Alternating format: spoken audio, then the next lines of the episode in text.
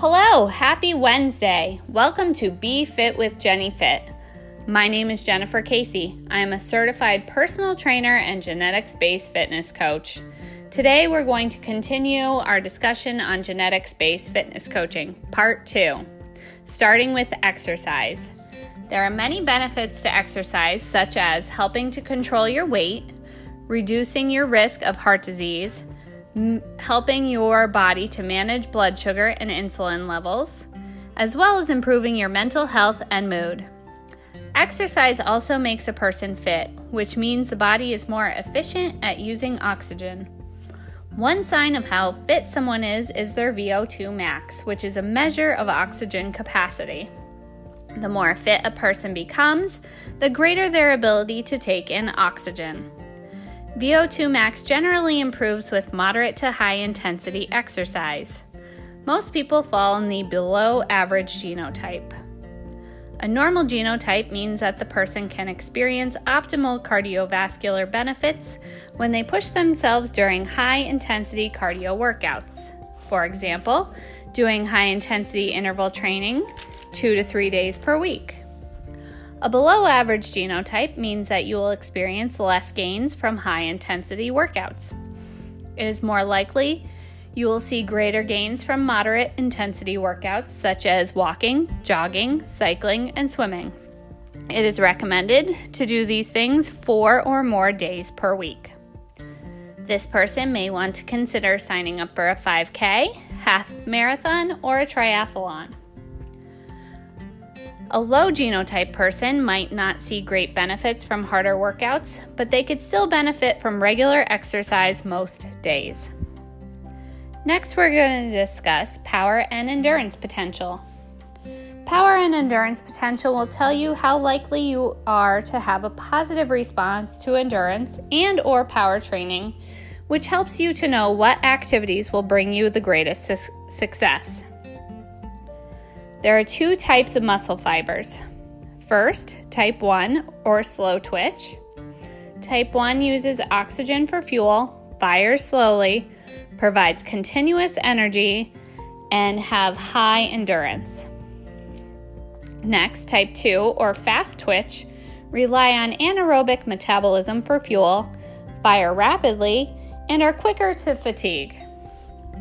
Sedentary people tend to have a 50 50 split of type 1 and type 2 fibers. Power athletes are estimated to have up to 80% type 2 and 20% type 1, whereas elite marathoners have 80% type 1 and 20% type 2.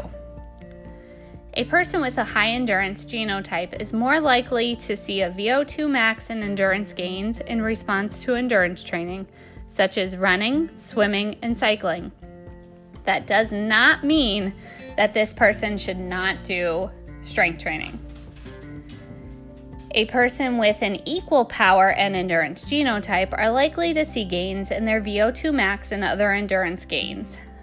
They are also likely to improve power in response to strength training. This is the most common genotype. A person with this genotype may excel in activities where equal amounts of endurance and power are required, such as a 5K.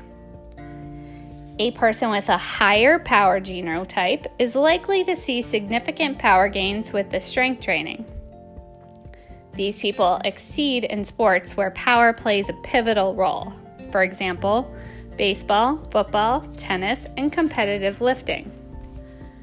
A person's genetic make- makeup is only about 40% of the body. The other 60 is determined by training, lifestyle, and their choices.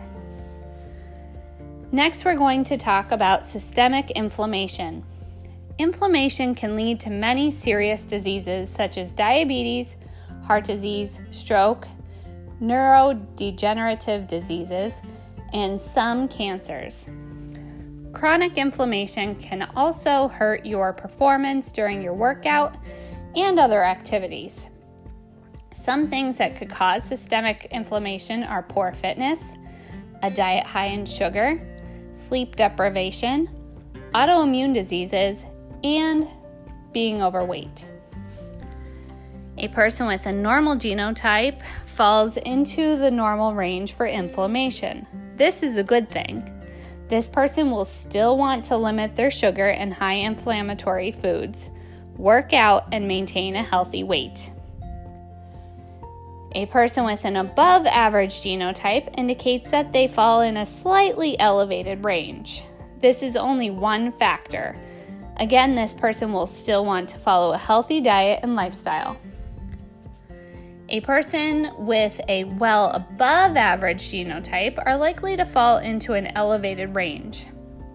If left unchecked, this person is at a higher risk for heart disease, diabetes, and certain cancers. Someone with an above average genotype will want to focus on a low sugar diet and avoid foods that cause inflammation. Regular exercise will help to maintain a healthy weight which is one of the best ways to reduce inflammation. Thank you for joining me this week for part two. Please join me again next Monday for another health topic. And if you are interested in more information, you could check out my website, bodybyjennyfit.com, or you could follow me on Instagram at jennyfit or on Facebook at Jennifer Diamond Casey. Thank you.